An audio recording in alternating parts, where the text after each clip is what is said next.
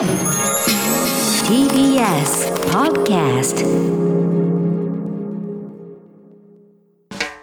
発信型ニュースプロジェクト荻上チキセッション。明日から緊急事態宣言を半年ぶりに全面解除。にじゅうなな都道府県に出ていた新型コロナウイルスの緊急事態宣言とまん延防止等重点措置が今日をもっておよそ半年ぶりに全面解除されます。飲食店での酒の提供も明日から自治体の認証を受けた店に限り夜のはちじまでは可能です。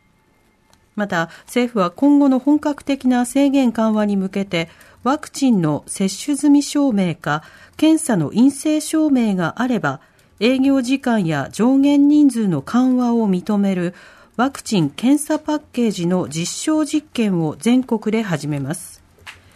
一方、今日午後に開かれる都の専門家らの会議ではよん段階ある警戒レベルを現在の最も深刻なレベルからいち段階引き下げる方針であることが関係者への取材で分かりました。警戒レベルがにばんめになるのは去年じゅういちがつじゅうくにち以来およそじゅっかげつぶりです。そのような中、動画サイト YouTube はにじゅうくにち各国の保健当局や ダブリューエイチオー 世界保健機関が承認したワクチンの偽情報を含む動画を削除すると発表しました。従来は新型コロナウイルスのワクチンの偽情報を削除していましたが、対象をワクチン全般に拡大します。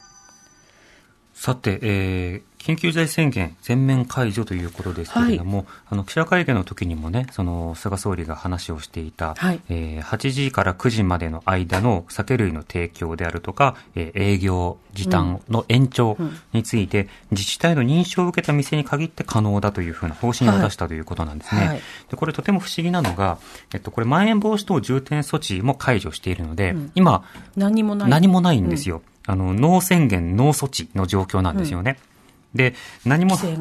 い、何もあの出されていないような状況の中で、うん、でも認証を受けたところはお酒出していいよっていうふうに許可をする方向、うん、あるいはあの要請を出すということなので、はい、何を根拠に言うのかなということになるんですね。そうですね。で、確かにその緩やかにこう解消していくというの考えはわかるので、うんうん、それであれば例えばまん延防止等重点措置を行う、あるいはまん延防止等重点措置と何かしらの休業要請などを紐付けるような格好で法改正を行う、うんうんまあ、そういったようなものが必要なんですけども、今回はどちらもやってないんですよね、はい、でまん延防止等重点措置については地方自治体から声が上がっていないというふうに政府は言うけれども、でも一方であの地方自治体に対して今回まん延防止等重点措置には手を挙げないでほしいというようなことも述べていたというふうに、うん、地方の、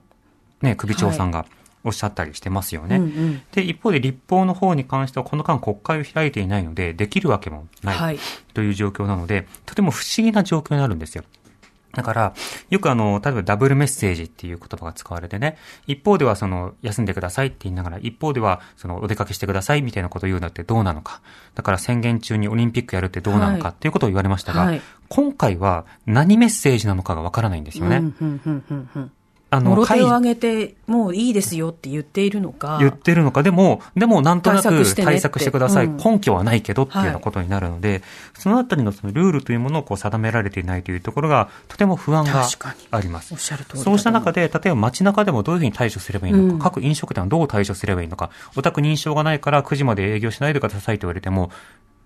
あ, あなたは誰ですかっていう返すことにならざるを得ないわけですよね。そのあたりが、そう、とても不透明だと思います。で、不透明ということで言うと、YouTube、えーはい、ワクチンの偽情報を含む動画を削除する方針ということなんですが、はい、これ方針として、えっと、社会の公衆、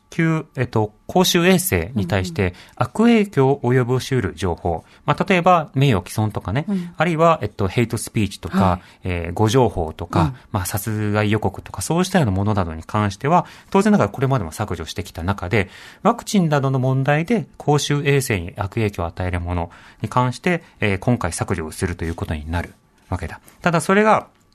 どういうふうに理解をすればいいのかという点で言うと、はい、社会的影響がとても大きいので、そうしたの言説っていうものをその後、ま、真に受ける人たちも中にはいるわけでしょ、うんうん、つまり、えっと、自主判断として自分の健康状態に不安があるから接種しませんうんぬんというよりは、中にはワクチンというのはえー、効かないであるとか、ワクチンというのは、その、そもそも、えー、人々の、なんでしょうね、体に、うん、負担がかかるんだとか。いや、ファイブジー を埋め込むんだとか、そういった類のものとかも含めて、山ほどあるわけじゃないですか。言説のレベルというのは当然あるわけですよね。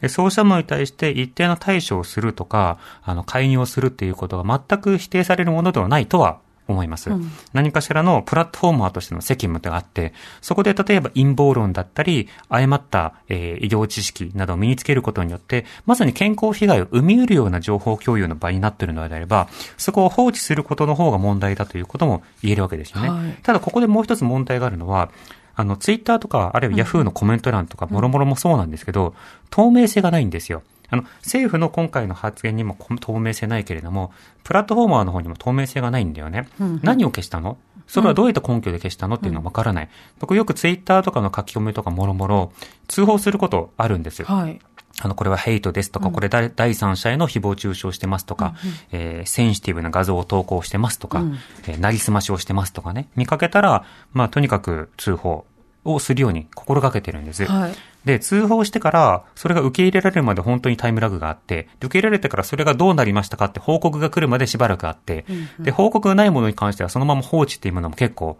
あるんですよね。そうですか。で、そのまた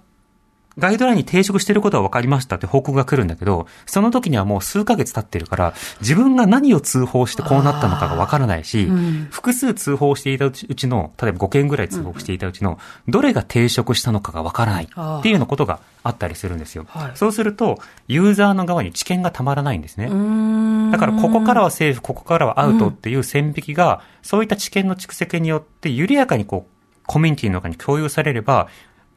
使い手が学習をして、うん、はい、そうした書き込みを控えるようになったりするじゃないですか。でもフィードバックがすっごく、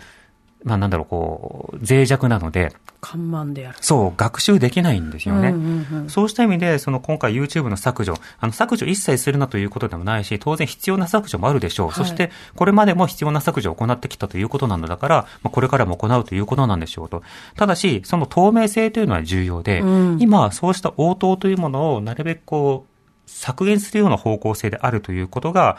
いろいろな言説に対するその線引きをめぐる議論というものを、まあ、脆弱だったり貧困なものにしているという状況があるんですよね。なのでそうした透明性というものを確保してほしいなと思います。一つはプラットフォーマーの自主的なね、開示などによってこうしたようなラインで対処しています、うん、あるいは対処してきましたということを開示してほしい。あとは、僕はそのプラットフォーマー情報開示義務法みたいなものをこう作ることがもう必要なのではないかと思います。それは、えっと、この間どれぐらいの通報があって何件削除をしたのか、削除をした書き込みなどについては、あと凍結したアカウントについては、こういった傾向がありました。あの、昨年はこれが何パーセントだったんだけど、今年にかけてはそれが増えました。で、なぜ削除するのかというと、こうですっていうようなことを、やっぱり、説明してほしいですね。側からそれは確かに透明性担保されますね。そうですね。そこまで開示されたら。で、自主的な試みということが今のところほとんどなされていないということになるので、うんうんうん、だとするならばそこについてはあの起業して、そして経営をして、そこで人々のユーザーの書き込みというものをビジネスに変えているのであれば、そこの管理をする義務があるわけだから、はい、そこについての情報情報公開説明というものをしっかりユーザーに行ってほしいなというようなことも思いますね。おっしゃる通りですね。荻上チキ。